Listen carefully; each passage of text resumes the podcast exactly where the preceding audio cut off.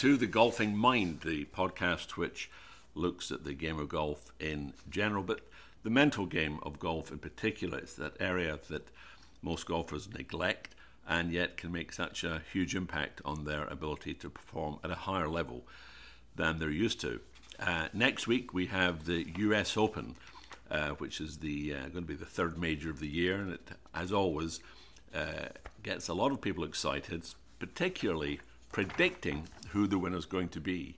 So we have to um, put our thinking hats on, look into our crystal balls.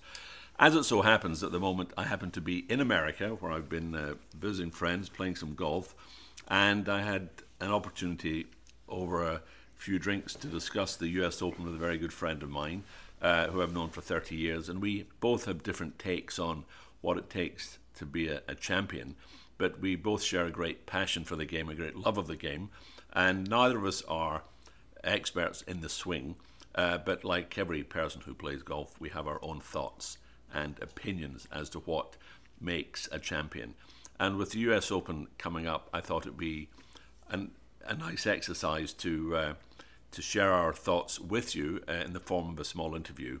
My friend's name is Matt Barr. He lives in North Carolina. Uh, grew up on the East Coast. Um, plays lots of sports to a good level and is a very steady eight handicap golfer. So, welcome to the Golfing Mind, Matt. Great to be here, Robin. Matt, um, the US Open comes along. A couple of quick things. Do you think winning a major for the first time is a much more difficult challenge than winning a PGA event for the first time?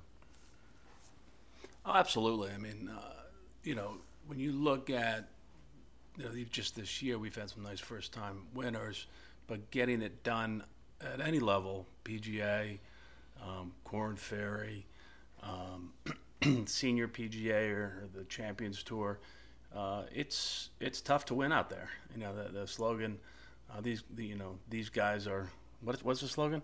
I, am not sure. start over. no, we don't need to start oh. over. We're just going to roll through this the, um, and get with it because these guys are good. I guess it is the PGA Tour, something along those lines. But anyway, yeah, it's got to be hard. It's got to be hard to get to get over the top. I mean, it's a, a major milestone. Um, you know, and, and and there's a psychological part of it that you're more the expert in. Um, but obviously, what happens between the ears uh, usually makes it to the hands. Yeah, but here's a, a, here's a curious thing: you get Scottie Scheffler, who is the go-to guy now, and he, everyone's thinking, you know, he's the favorite. I understand he's twelve to one with the bookmakers.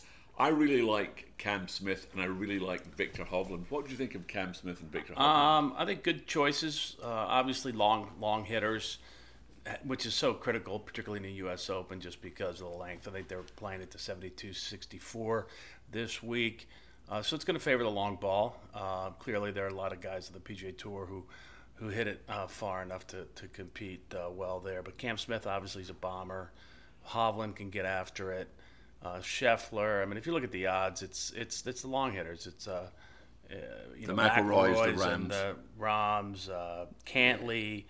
Uh, but you know, Cam Smith, uh, when he opened the season this year, I mean, had an unbelievable event out of Kapalua, but he and he just putted lights out. And so that's we know he's we know he's a good putter. We've seen it.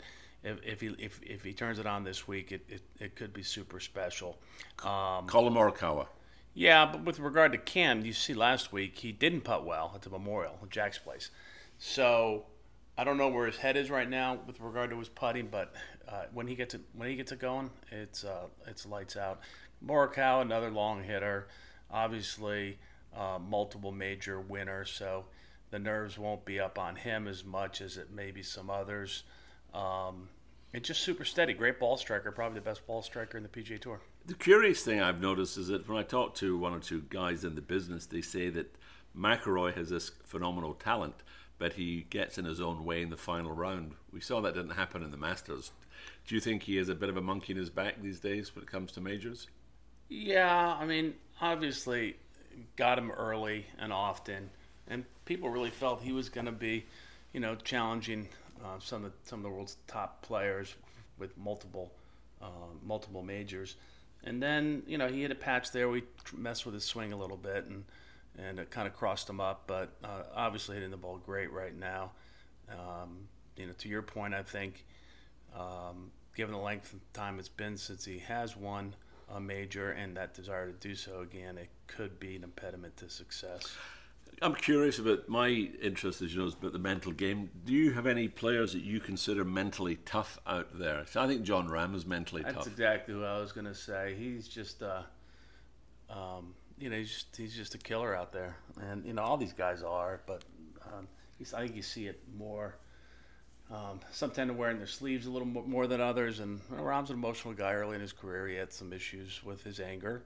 Uh, he seemed to have gotten that under control because obviously he can't play this game in that state. But um, he is a, uh, you know, he is a predator out there, and I tell you, he really uh, is probably one of those fiery competitors that that we will see this week.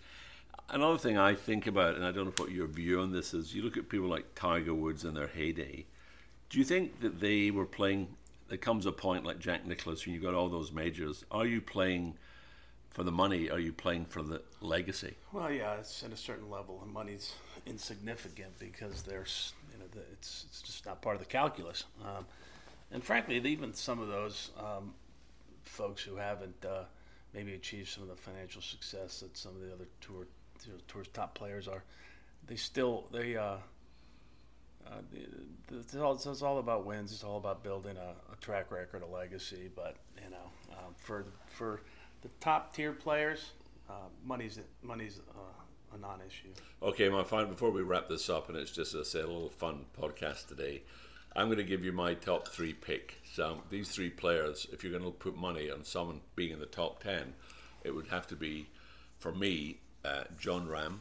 I would also then put in Viktor Hovland, and I would almost certainly put in Cam uh, Cam Smith. Now, I've not picked an American, and that's not for any other reason. I think those guys are ready to win. Cam Smith and Hovland, I just have a very good feeling about them on the course. They have a good demeanour. I think Cameron Smith was in the final with Scottie Scheffler in the uh, in the Masters, and I think uh, when Scheffler chipped in, that settled his nerves and it kind of rattled Cam Smith. And then Cam Smith putting it in the water um, just was not his best idea but uh, it happened. So I think he's had that experience of getting close. And just on a historical note, and this is a sort of pure interest that I'm sure the people won't be too aware of, uh, Tony Jacklin's son, Sean Jacklin, has qualified for this U.S. Open. Uh, he's 30 years of age. He's a fine golfer. Um, wouldn't it be amazing if he was to win it exactly 52 years after his father won it in 1970 at Hazeltine? Anyway, that's my three pick: Hovland, Smith, and uh, Rahm. What about yourself? Um, you know, those those names have been swirling around in my head as well, but I'm going to go a little uh, differently just for the sake of the conversation. Um, uh, Scheffler, undeniably um, strong player. The season he's had has just been off the charts. Uh, he's got he's got the Masters win, so I think his uh, his nerves will settle. I mean, he's long and he hits a nice little baby cut out there, so it's very controllable. What you need with the long uh, rough you'll have at the Open. So he's one of my guys. I think Cantlay's due uh, clearly. Um, I, I think he could get it done as well. And the, the last one I was uh, I'm kind of looking at I call longish shots, but uh, still still a couple guys I think. Obviously, Koepka, given his track record, he's not playing well. He's had the injury issues plaguing him. Um, but he's always, again, he just turns it on in the majors, so he's always a factor. And then Zalatoris, I mean, um, he's got an incredible length. You know, obviously, his putter's been his uh, his bugaboo, when, but when he settles things down and, and he can he can roll the he can roll the putts. Uh, he's he's a threat as well. So. Oh well, we'll there see. you have it. Well, I guess, folks, you're going to make your own choices, but uh, that's from my friend Matt. So, Matt, thanks for being in the podcast. I appreciate. It. I dropped this on you at late notice, and you didn't think it was uh, necessarily your area of expertise, but at least yeah, you. Pleasure, Rob. It was always great to see you. I'm glad to have you here in the states, and uh, it's been a great trip. Okay, well, ladies and gentlemen, as always, I say, if you're interested in the game of golf, uh, is about getting better, then Silent Mind Golf, the uh, online academy, is available through the link on this podcast. Uh, as I say, 80% or 90% of the game being mental is an area worth exploring. Uh, and that's it for this week. Back to normal service after this week. And uh, enjoy the US Open. I think it's going to be fantastic. Until next week, all the best.